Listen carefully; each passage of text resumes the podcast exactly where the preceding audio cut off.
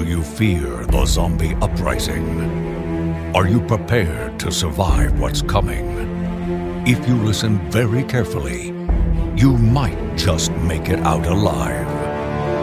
This is Zompocalypse Now.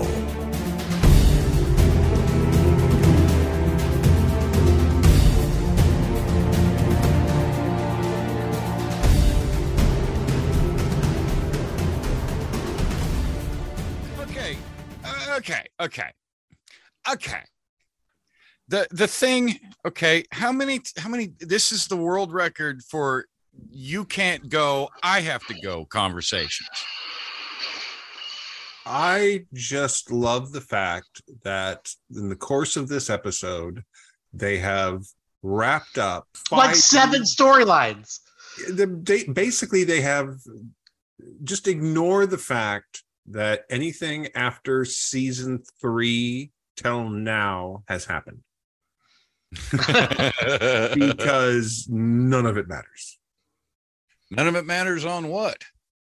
Oh, well, it none of it matters on this little show we call Fear the Walking Dead, and we are talking about that on this little show called Zompocalypse Now.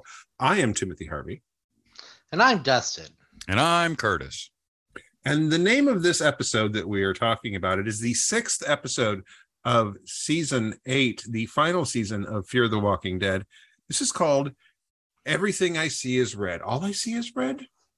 Something like yeah, that. All I See Is Red. It doesn't matter. All these episode names are stupid, and I don't understand why. All I See Is Red. All I See Is Red. Now, here's... Uh, I was going to say, here's the problem. And the problem is that none of this makes a lick of sense. Not, not a thing. And I do appreciate how much at this late moment in the, in the show, when there are like six episodes left or something in the entire run of the show, this complete acknowledgement that nothing matters. It just, nothing matters. Oh, yeah. Nope. Well, you know, Fear the Walking Dead gonna reboot. And when Fear the Walking Dead reboots, it reboots hard, motherfucker. Yeah, it does. It control all and, deletes, man. And and you know, we got to the point we have seen these people through the nuclear apocalypse. Let's let them get their laurels and move on with our lives. And, uh, you know, if it means going back to season three when this show was freaking awesome, I'm all for it. There are so many things wrong with this episode. And, and folks, this is Fear the Walking Dead we were talking about. There are so many times where we have been watching this show and just gone, what the actual fuck? And you got to grade on a curve, honestly, with, with this show. It's because it's like... Because it goes, you know, the middling episodes, the ones at the very top of the bell curve, those don't even matter. It's the ones that are really awesome and the ones that really suck that we get to deal with.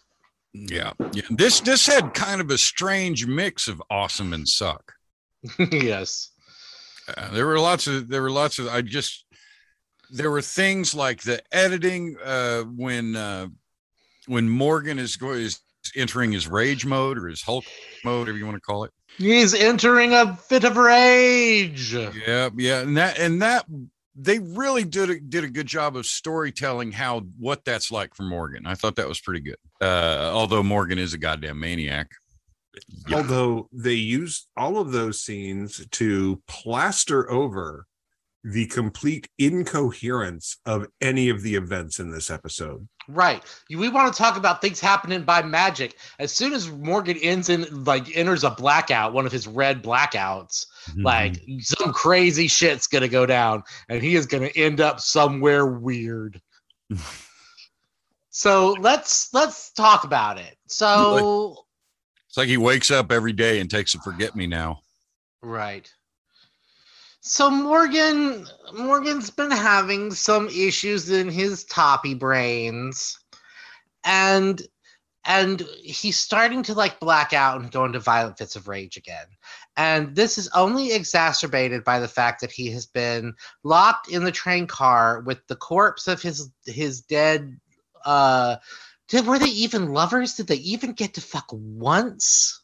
Sure, it was all off camera though. Okay, sure, all right. So him and Grace is dead, and she they're locked in the train car, and so he goes into one of his blackouts, and we start the episode with Madison like fending him off from killing her because he's gone into a rage blackout and killed all the walkers that had been surrounding the train car. Morgan is like, I don't know what happened. This happens to me sometimes when I get extra upset. And so Madison is like, well, let's go back in the train car and like figure it out because we need to go and find Ren slash Mo because she has gone off on the craziest suicide mission to ever suicide mission. And so they go into the car and Grace's body is gone and there's all sorts of crazy writing on the walls. And Madison is like, hey, Morgan, when'd you do this? And he's like, I don't know. Grace's body isn't gone. That smear on the ground is what's left of Grace's head. Oh. Because Morgan painted the wall with her blood. I wasn't paying that close of attention. Well, I was I just, just noticed I she was wasn't con- there anymore because I they couldn't to- pay that actress to lie on the floor. I want to know where you got the brush because those are brush marks on the walls. That's not hand marks to write those letters. That's brush strokes. I'm just like, where's the brush? So they decide we have to go and try and rescue our dumb children, all these dumb children we keep adopting. We got to go rescue them from the shipyard where they are surely going to die. But when they get to the shipyard, it looks pretty cleared out. Like those kids did a good job. Uh, except for like some some walkers start walking up, and when that happens, it it sends uh sends Morgan back into a rage, and he goes and he starts killing killing walkers until the walkers turn into Daniel's little army of disgruntled the disgruntled P T A, mm-hmm. And so he stops again. He's like, I don't know. I guess I'm just going crazy again, you know, which is always fun. I'm trying to figure out exactly how we're supposed to think any of these things are possible with any of these groups, because we saw like so many people the first time we saw Padre, right? We saw, like, yeah. And now it's like twelve kids and there's like ten parents. And right. I'm thinking to myself, where the hell is everybody else? We're well, I mean, you got to use camera. It's yeah, it's all they're all in the woods behind us. And it's, you know, it's like demographic math. Like Dove, Dove is really like ten people. And that kid Hawk who was her, like yelled at her sometimes, he's ten people. Like everybody that you see on camera, just assume there are ten people standing off camera for every one of those people. And the thing that irritated that I almost like threw my hands into the air and screamed into the heavens is they get to the shipyard and they're like, well, where do we go now? There's where are the kids now? And somebody is like, well, you know, Padre's been evacuated because they think that the that the walkers are gonna roll up on shore of Padre. And I was just like, what? Another place? We're gonna quit another place? Perfectly functional society? We're just going to not be there anymore. Trying to figure out that in the amount of time that it took, apparently, for the twelve kids to what? Which we all know means one hundred twenty. Right. Cleaned out, uh, uh, what, uh, uh, all of the walkers, or at least enough of them? Not all. They, they did get overwhelmed. They do find out that the kids got overwhelmed.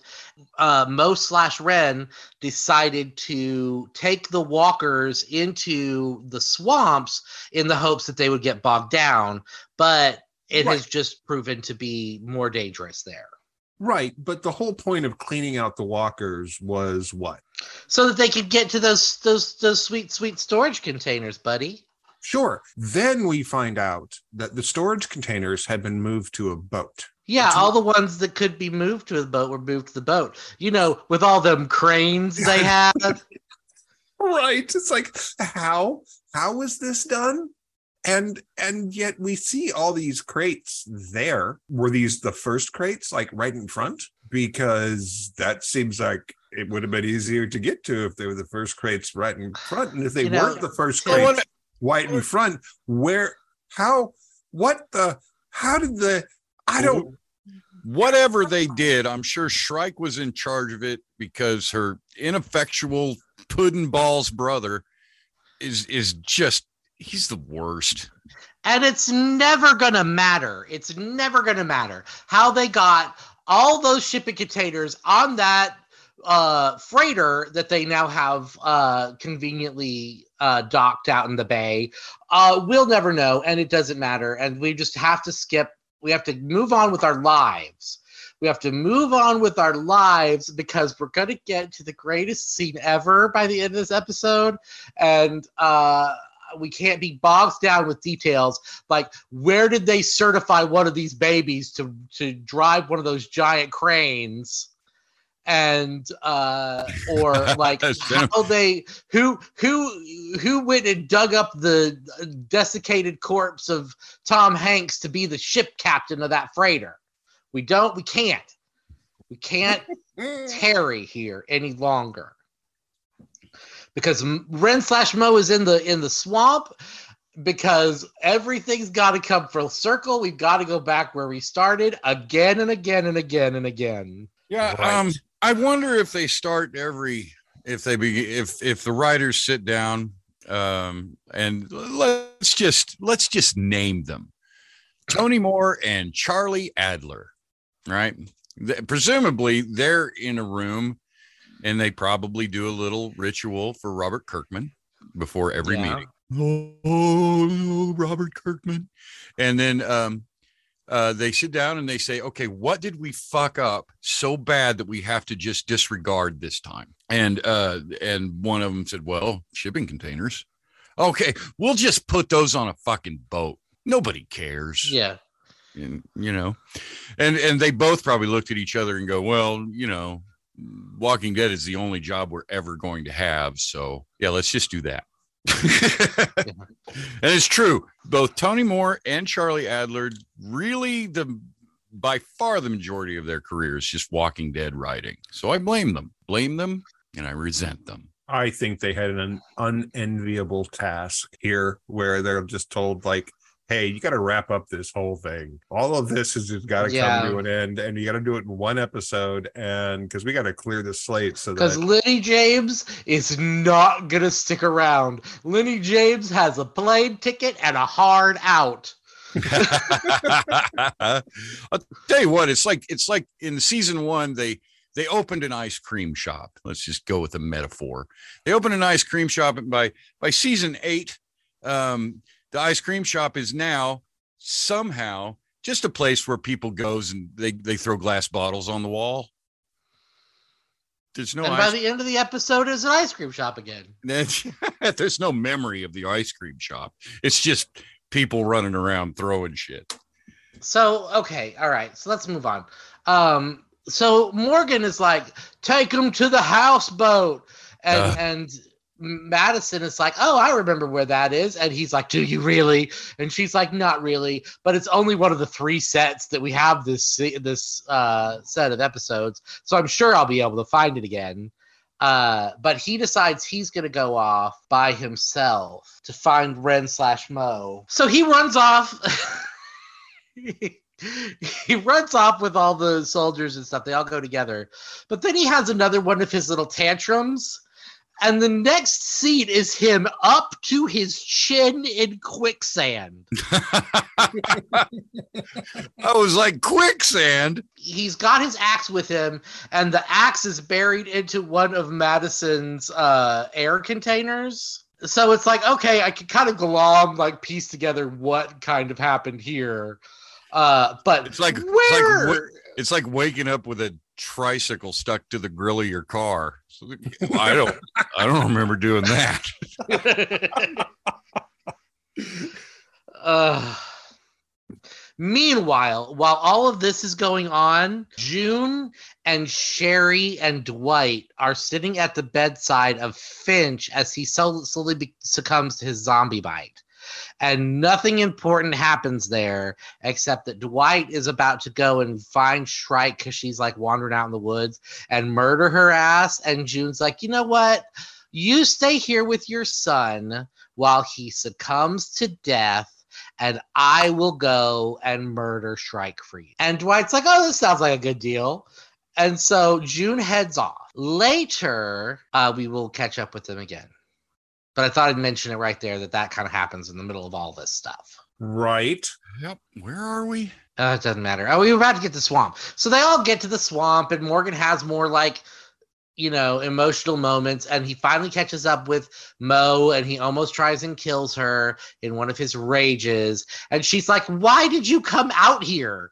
And he's like, to rescue you. And she's like, I had to stab you to keep you from killing me. And he's like, oops. So...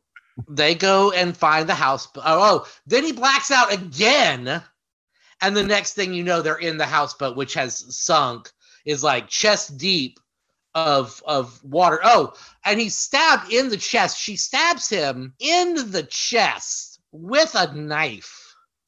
And at first, it's like gushing blood. And you're like, oh, no. And he even calls Madison. It's like, hey, I've been stabbed and I'm really wounded.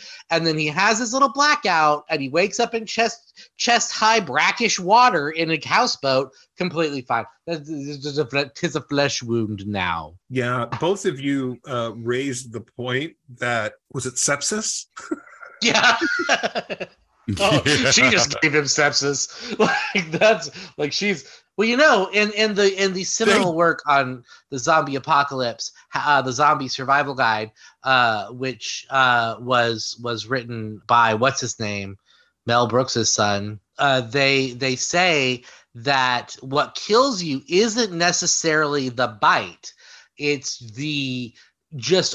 Everything that comes from having a dead, something dead bore into you, like all of the decay and all of that immediately causes an infection, and that's what kills you. But hey, you know, this would require applying logic and actual biology to the Walking Dead universe, and really, and we're not going to start that shit now. Yeah, we just had, we just had like nuclear winter last season, and everybody's fine. So okay, guys, I, I I admittedly I wasn't really paying attention just now, because that's why I just found a transcript for this episode. So now at my leisure, I can go count how many times they had this conversation. I gotta stop her. Listen, you need to get out of my way. No, you're gonna get yourself killed. I can't lose her. Mm, it's gonna be twenty-five probably. Yeah, six, sixty to seventy hundred.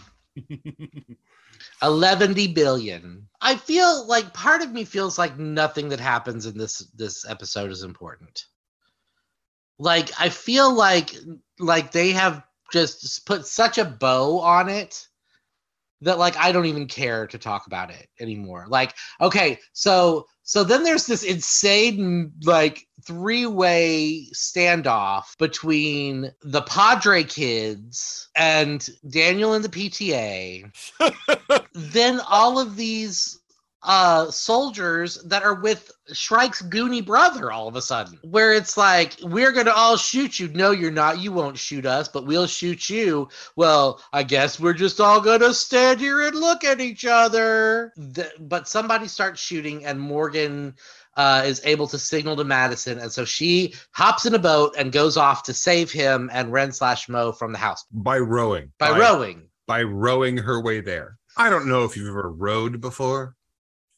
If you've ever been in a ever like gotten a into a boat with a paddle and just tried to get somewhere in a hurry. No, but hey, it's everything's five feet away from everything else in the Walking Dead universe. So well, did you did you go did you go uh, like on a float trip or something? You ever been on one of them? Not in a long time. I just don't think there's any way to to row down of any kind of river or swamp in some other way than a leisurely fashion. And yeah, then, there's and no also, hurrying when you're in a rowboat. Yeah, and it's and it's a, and it's a, you're riding a snake. It might take you fifteen miles to get two miles, you know?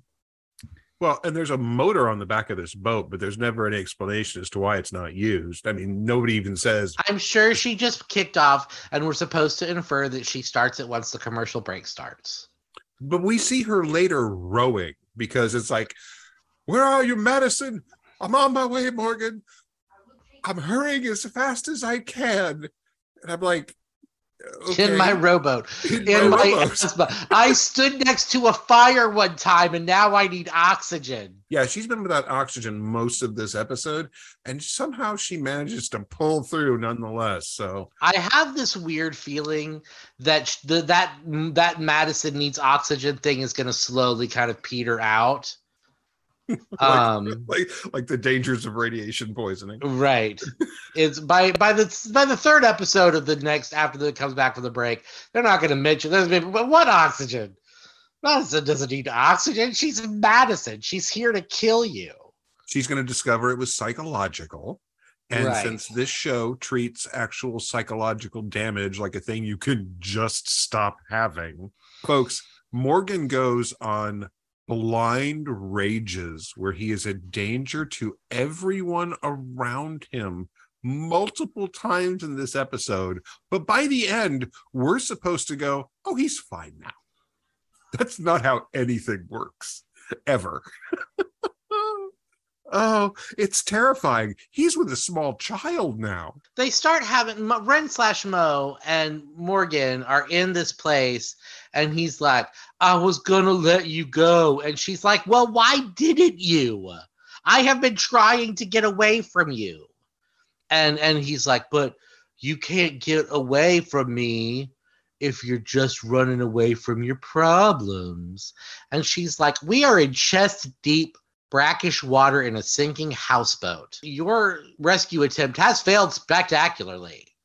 And you can't even help me because every time you try and kill a walker, you go crazy and try and kill me too. And so she's having to do all of the heavy lifting of like killing all of the walkers that come in the place. But she's getting really good at it.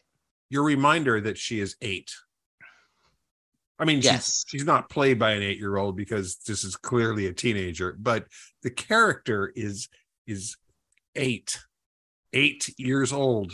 Listen, I I uh, I, I was camping this weekend, and there there was an eight-year-old among us, and um, and uh, what uh, wisdom did she, they impart? Just a, just the cutest little eight eight-year-old gal, and uh, I was telling her stories and. And and not once did she have a moral argument for any of the nonsense that I was that I was. I mean, nothing, nothing. I was telling her this story. I made up I made up a character named Pizza Joe, and, I, and it's ridiculous. And I told her the whole story, and never once did she, was she like, "I have to go now." Yeah, I'm not doing this. I'm not doing this with you, Curtis. Yeah, yeah, yeah. She, I mean. God dang. And then I guess nobody in, in uh, Zombieland has A D H D because, um, yeah, that would that'd be a nice little twist. I found out this weekend. Good Lord. Morgan and Ren slash Mo somehow. Oh, oh, so Madison radios and she's like, I'm not going to make it. My rowboat's not going to make it. And I need some oxygen. And Morgan's like, oh, that reminds me, I stole oxygen from you earlier uh, in this season. And also, I just so happen to have a mask here that's prepared for scuba. And oh, oh, if you remember back, that was the uh, that was the oxygen tank that was irreparably broken, and they had to discard it. And then, oh, was it? Yeah, and then uh, Morgan smacks it on the wall and is just miraculously fixed. Well, it's about to get better because he turns to Ren slash Mo and says, hello, eight-year-old girl who probably can barely swim. What you're going to need to do is take this oxygen mask and this uh, tube of oxygen, connect them in such a way to where air will be flowing into the mask and not pouring out into the brackish water. And then you're going to put that on your face, and you're going to swim through the legs of the walkers until you get quote unquote, someplace safe. If they could find one of those, they would have done it in season one and this shit would be over. Yeah. And and you will be fine. And Ren slash Mo was like, sure, that sounds like a skill set I would have. And- he doesn't give her the training seminar. What you're holding in front of you is called a scuba device. That's a self-contained underwater breathing apparatus. You will respect your breathing device. It didn't happen no. like that. It well, no, because fear. He goes into one of his fugues. He has a red blackout, so yeah. we don't know how it ha- what he tells her or what he does. He is just stumbles up on the shore, and Ren slash Mo is gone, and Morgan and Madison are like, "What's going on?" Just in time for Shrike to show up.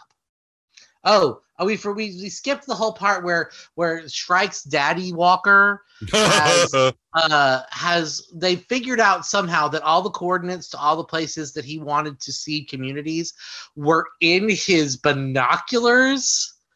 Through a leap of logic I cannot fathom. I guess he had had like a serious drinking problem because he had to get some of those binoculars that have the drinking compartment in it. That you take the football games. I games, guess you know? he did say. I guess he did say that he was gonna that he liked those because he felt like he was looking into the future. And if he had the coordinates in there all along, it's like a stupid little. I don't know. I'm just. I'm just throwing words. I'm just using words. I'm, I'm completely buying the fact that it's the only place the coordinates were. Right. That, only that place that could have been. There was. He wouldn't no have kept other them. Place they were on file. There was. There was no other place that someone had just like wrote them down, that this military operation kept no records because... Well, that- Tim, you have got to remember that whenever the people went out to do anything, every single adult had to go. So they didn't leave a file clerk.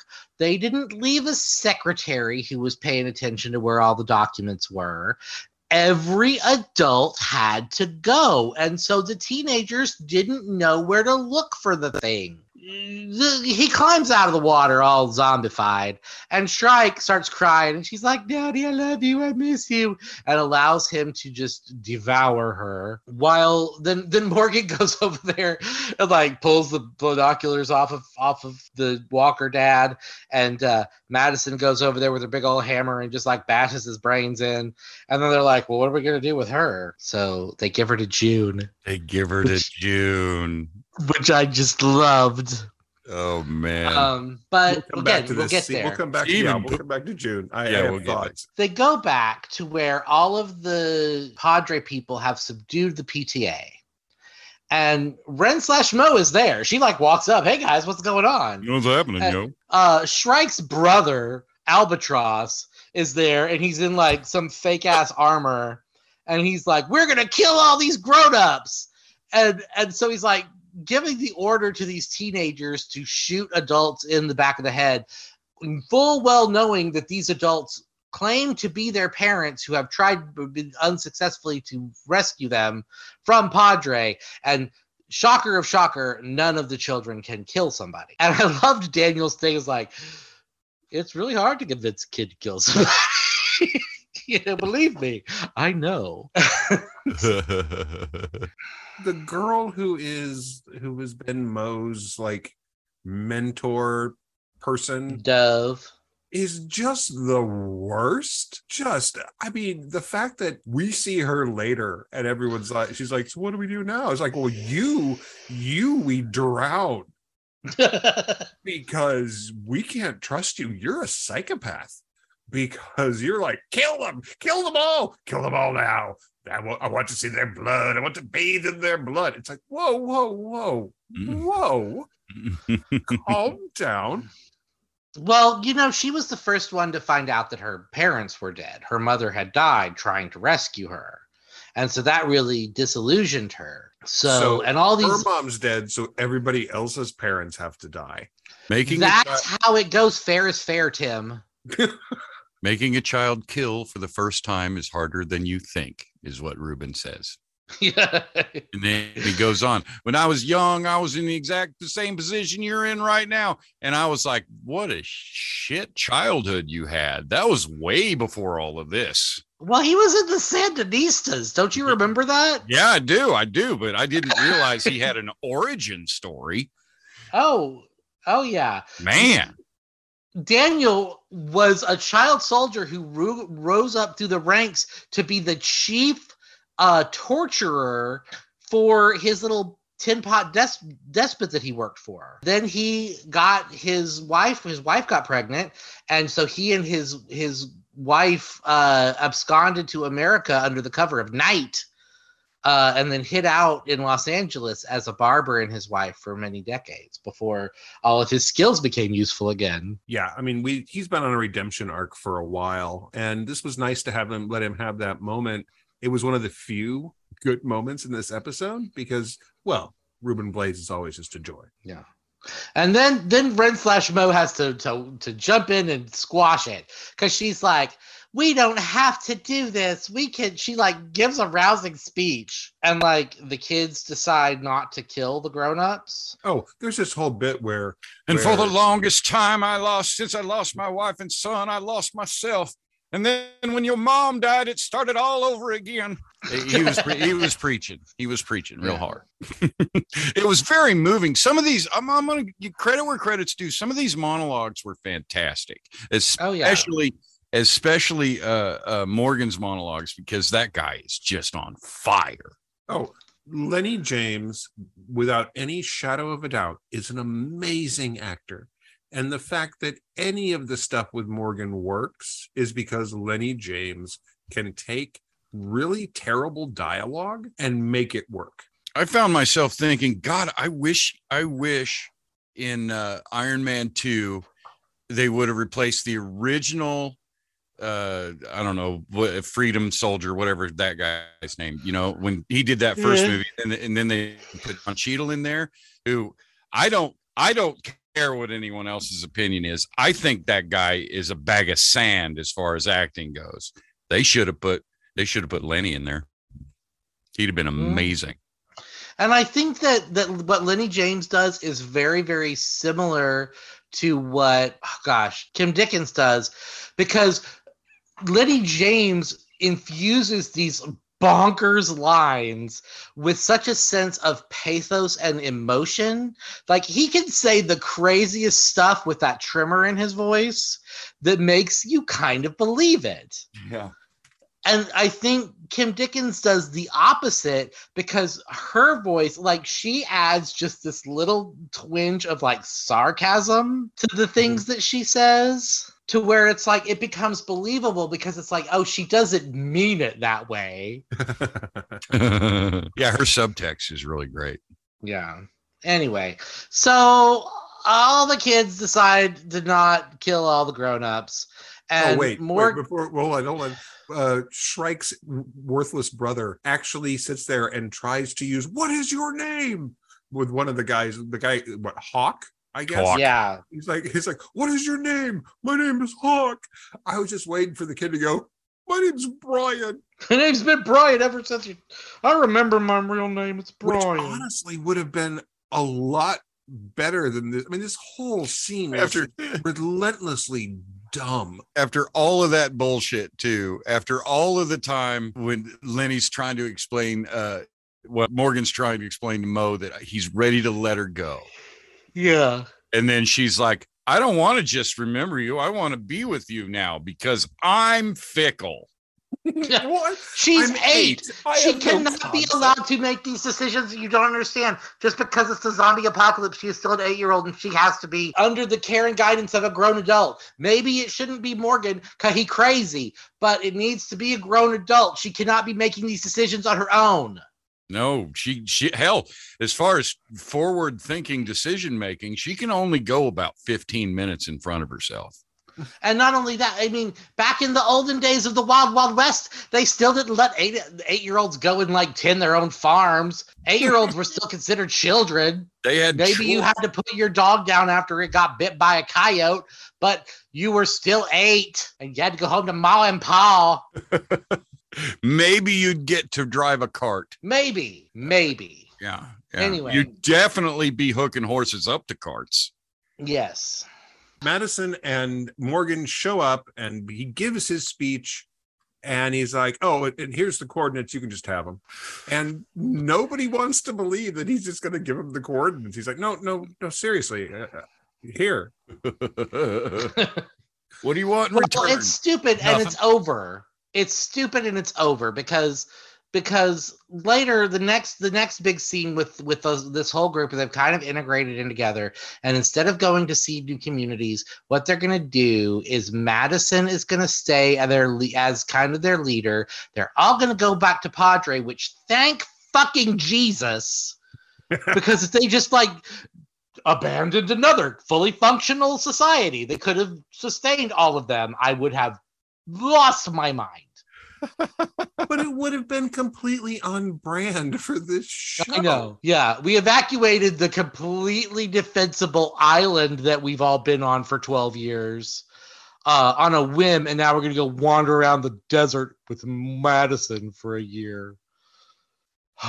So anyway, they decide to stay on Padre and try and like reconnect these families and make Padre what it should have been in the first place. They got a boat, they got a freighter with stuff on it that they can maybe seed other communities later, but this is this is priority numero uno. This is of course something they will completely ignore in the final episodes of this season because this is Fear the Walking Dead and it's deeply deeply dumb. But for now anyway, there's a future. It's bright. Well, it wasn't so, so let's bright go for back. Finch. Let's yeah, let's go back and take care of, of the best storyline. Yeah. Um, so poor little Finch is dying, and poor little Shrike has been bitten, and G- June has been given Sh- Shrike, and she has hooked her up in the in the train car to the weird dental chair with the zombie head on it. Yep. And Shrike is like freaking out, and she's like, "You've got the cure. Give me the radiation. It'll save my life." And and June's like, ah, I don't think you, it's not going to work. It doesn't work. You kind of got to read the room here, lady. Yeah. I'm not, I'm not super into rescuing you. Uh, so she calls Dwight and Sherri and she's like, so what do you want me to do with her? And they're like, ah, well, you got to kill her, right? Yeah, we got to kill her. How about we let Finch decide because he's eight and it's his Make-A-Wish. So he's like, Daddy, Daddy, don't don't be mean or whatever. Yeah. I can't even. Yeah, he says he says no one should have to live through this. And so Dwight tells June to make it quick and painless. But before June can do anything, Albatross shows up and June leaves him and Shrike together, crying in the train car, saying they're sorry to each other because they're both dumb. And she goes and joins the rest of the P T A. So June's kind of done. But what we really get is after Finch dies, Sherri and Dwight have this conversation that is just, just so sweet and so lovely. I loved it so much.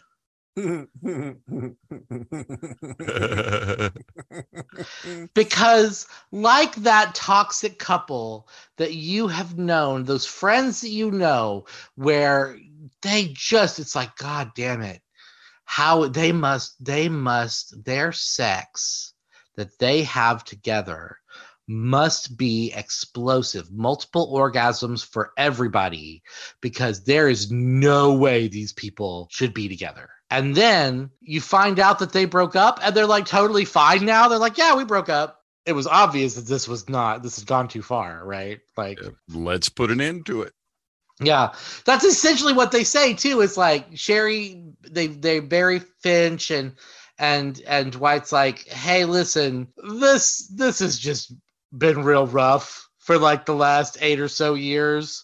So I think, I think we just need to like, take a step back from this whole star-crossed lovers thing that has never worked for us. Maybe not see each other anymore. And Sherri's like, thank God. She said it.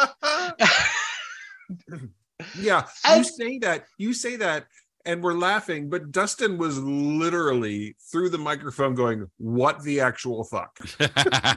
Because it was like, you know, yeah, yeah, it's become obvious to all of us that this has just not worked. Like, none of this was, this was what we wanted to happen. It just turns out these characters have these two actors, these poor actors. I felt so bad because they made Sherri such an insane shrew. Like, Lori was bad, but Sherri takes the cake for just like wishy-washiness, re- like mean, just bitter meanness. Just so awful. This character, I felt so bad for this actress who had to play this just flappin-lipped cow for seven years. And then poor Dwight, that guy, just the hangdog, mopiest, like, oh, I love her. You know, she's she's uh, the queen of the crows and she feasts on the on the dead. But, you know, what are you going to do? Love her. And it was just like, none of the things that made these two characters, could have made these two characters interesting, gelled together. The idea, like, I remember at the end of last season when they both kind of floated the idea of leaving the rest of the group and becoming highwaymen together. I thought that would have been really cool. I would have watched a Dwight and Sherri episode every once in a while that was just them off being like robbing from the rich, giving to the poor or whatever. I would have loved that. But no. They had to keep them in this, oh, I love you, but we're bad for each other for another six episodes. Mm-hmm. Right. But then at the end, at the end, they're just like, so where are you going? And and and Dwight's like, I guess I could go back to Virginia, see if anybody's still there, any of those guys. And Sherri's like, great, tell them all the fuck off, because I think I'm just going to like burst into a thousand crows and fly back to Mordor. And uh I just hated her. I hated her. And I tried, I read a really, really good article a couple of years ago about how strong female characters tend to be misconstrued as like shrewish or like coming down on the man or whatever.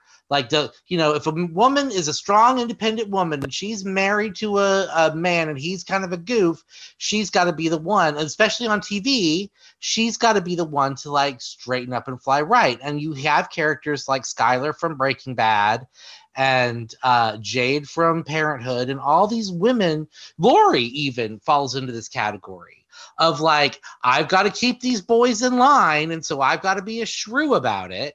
This, the whole crux of this article was how it's not fair, not even to, to the character, but especially not to the actress who has to play that character.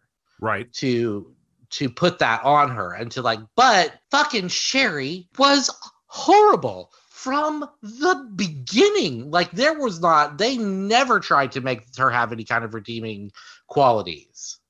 I, f- I feel like I'm at her eulogy right now. I feel, right. I feel like you're giving the most accurate eulogy. It's great. So anyway, those two decide to go off their separate ways, and good riddance. Like, I hope that I never have to look upon Dwight or Sherri's face ever again. Nope. Not ever gonna, again. Nope. You're gonna. Well, they're cleaning out everybody except for June, who came onto the show after Madison, quote unquote, died, and it's just a big reset. Right. They're rebooting again. Six more episodes. This show's going to be sci-fi now. It's going to be on a space station with aliens. Oh, man. I would love that so much. So, I anyway. Know, I'm just like, that sounds really cool. So, yeah. Then Morgan, we flip back over to Morgan. He's buried a bunch of bodies. And he has this monologue where he talks to Grace about, you know. Or no, he talks to the guy who taught him keto in the first place. Yeah. So, this is the cabin where, back when Morgan was like coming apart, he came across this guy Emerson or whatever. Yeah, and and he he's the guy who helped Morgan get some control over his emotional state, and he taught him. When we when we saw Morgan after this, he had taken that pacifistic route, right? Yeah, and and so this is the place where he learned to control himself, and he learned to he learned to def- to fight really well in a defensive way.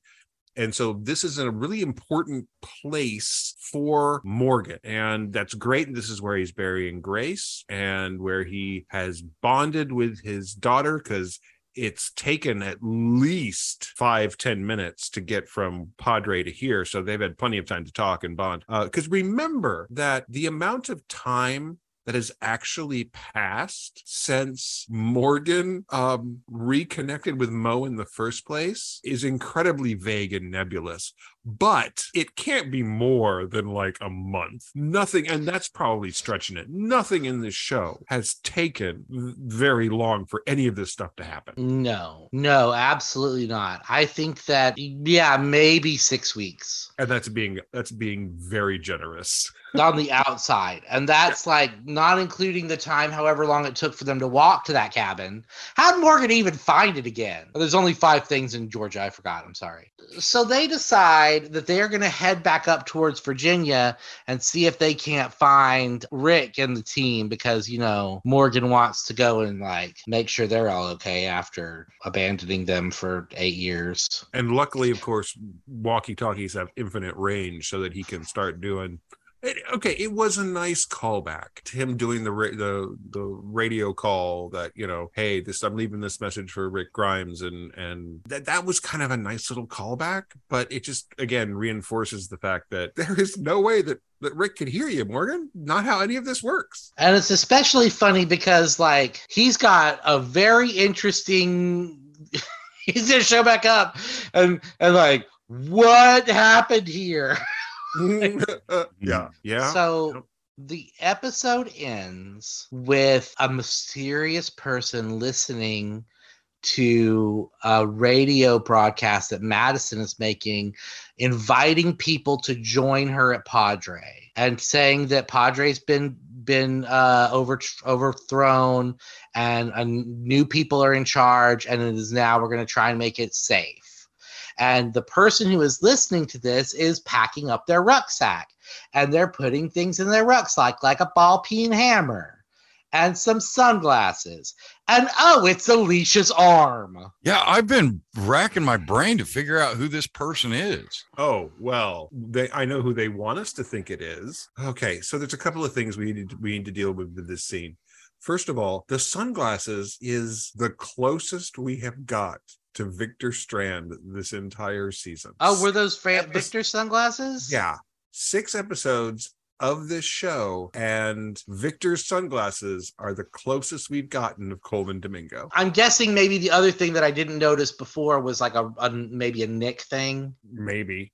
The arm very much indicate that Alicia's dead. Ah, fuck, bummer. I hope not. I mean, because, well, I mean, you'd think that she would have, like, kept her arm. Yeah. So there's that. Uh, I mean, she was kind of, like, bitten by a zombie. But she got better, Tim. Uh-huh. She got a blowout. I'm pretty sure the and, last time we saw her was her like dying vision. I don't think so. I think that I still hold out hope, especially knowing that this is the last season, that she is going to come back and have a re- be able to be reunited with her mother. That would be lovely, but that's not. Signs are pointing to no. But who is this supposed to be? Who is our mystery uh, antagonist? They want us to think. So once upon a time, there was a lunatic on this show, and it wasn't Madison. Well, that's putting okay. the cart before the horse. In, in addition bit. to Madison. Right. He was deeply, deeply entertaining. We hated him a lot. But he was a lot of fun to be as crazy as he was. And his name was Troy. And there was a dam. Well, no, we got to go back a little bit. Troy okay. was the son of a militant, like, white supremacist who had a compound in, like, Wyoming or something. Troy was one. There was the good son, whose name was like Biff or something stupid. And then there was Troy, and Troy was the fuck-up son. Troy was the fuck-up son because he had severe mental illness. And nobody wanted to acknowledge or help poor Troy with his severe mental illness. The closest we got was Madison kind of took him under her wing a little bit and like tried to steer him into not being so crazy. It didn't work. And so she bludgeoned him to death. She she got what she needed out of him and then bludgeoned him to death uh, with a ball-peen hammer under a dam. And it was a moment of sheer beauty. It was. As we got to watch Madison just bash his head in. What Madison did with the hammer to his skull uh, is what we call fatal. Yes. Then she caved his fucking eye in. Then um, the dam that his body was in at the time um, kind of got blown up. Ah, they want us to think it's Troy, but I'm the hand wavium that's got to happen here for Troy to be back from the dead is. You know what? I, mean, I can okay. handle it for six episodes. It is. I can handle it for six episodes. We'll see. I mean, it's that's who they want us to think it is. There's a certain amount of, I don't know, appeal to bringing back one of the best villains this show has ever had. Um, on the other hand, let's consider the time frame. It's been ten years since this these events happened, and North America is a fairly large actual space. And they were in Mexico when he lost. If if this is him, they were in Mexico when he uh, when when the dam blew up. So I don't know how the holy hell he would have tracked her down. It's so dumb. It might actually be brilliant. And we'll see in a couple of weeks when the show comes back. Yeah. In the meanwhile, we will do. Uh, we will try to get caught up with um, uh, stupid New York Walking Dead, won't we? Yes. Yes, we will be returning to Walking Dead: Dead City, where Negan and Maggie take Manhattan. There will probably be a musical episode, and um, because it's Broadway, I hope so. You know, can... and uh, Lennie James is an absolute treasure. He is a wonderful actor, but I am not sorry to see him go from this show. I want more June, and I cannot lie. He's just Morgan has not been a great fit for the world of Fear the Walking Dead. He never has been. They try, I mean, the, the caliber of work that he does could have redeemed some of the kind of stupider story aspects of it. And uh, I don't know when you guys kind of fell off the boat, but uh, I was still on at the season finale of of uh, Nuclear Holocaust. That, that episode, I was still there. And then when the next season started, I was on. I it's like somebody just shoved me off, but it was the writers that did that because they fucking phoned it in for two, three years now. I don't. I honestly have no idea how they're going to wrap up this entire mess in six episodes. You know, if if I ever have any kind of career in my life again, I I hope it I hope that it's has something to do with entertainment, but I know it's not going to be fucking television because I've said enough shitty things about writers in Hollywood where I'm pretty sure I'm on a list. Well, pretty sure we all are, actually. Oh yeah, definitely. But we also, again, we've talked about the fact that a lot of times they are just told what they need to make happen in this episode, and they're just like, it's got to be this way, right? Right. Sure. Okay. Whatever. Esting came back, and we didn't like that Ruben Blades had had uh, dementia, so we're just going to pretend like he was faking it. We're going to do what? You're getting paid to do this. Okay. So yeah, I mean, so farewell, Lennie James. Thank you for your efforts. Yeah, bud. Um, they. Uh, I'll be looking for that horror movie that you're going to star in soon. Well. Uh, he is always a fine actor to watch work. It's just a shame they gave him such terrible material most of the time on this show. Yeah, I, I just want him to be in the in the Marvel Cinematic Universe before it's too late, before literally everyone loses interest, which is happening now. But whatever. That's not what our podcast is about, you guys. This is very true. No. All right. Well, we will have to see what happens next. It's going to be interesting, whatever they do, because. I, I guess Madison's the star of the show again. So I guess so. Hooray. We'll, we'll have to see what they can do in six episodes to to redeem themselves in a final uh, blaze of glory. But um, I, I don't think that's going to happen. Oh, well. Um, folks, what did you think of this episode? If, did you like it? Did you hate it? Did you? Are you happy to see Morgan gone? Are you, are you unhappy? How do you feel about it? We'd love to hear from you guys. You can find us on the social medias. Well, you can maybe find us on the social medias, considering the state of Twitter these days. You know, you can find us on Patreon. If you want to support the show, you can find go to you know patreon dot com, look up Zompocalypse Now. And if you feel inclined, uh, we'd be happy to uh, to let you. And you can also support the show by giving us a rating on the various podcast platforms, although not Stitcher for much longer. It's coming to an end. Um, they're rolling Stitcher up at the end of August. So, um, but you can, you know, iTunes and Apple Podcasts and all that fun stuff. You can definitely help us out there by giving us a nice rating. And we'll do this again because that's what we do here, because we're laboring under a curse for the sins of our past lives. As always, gentlemen, I appreciate it. Thank you, Dustin. Thank you, Tim. Thank you, Curtis. Thank you, Tim. And as always, folks, we thank you for listening. We'll see you on our next episode of Zompocalypse Now.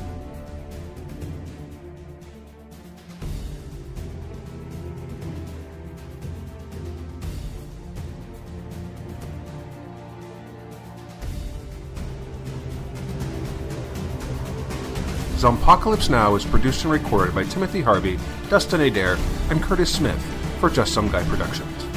All rights reserved.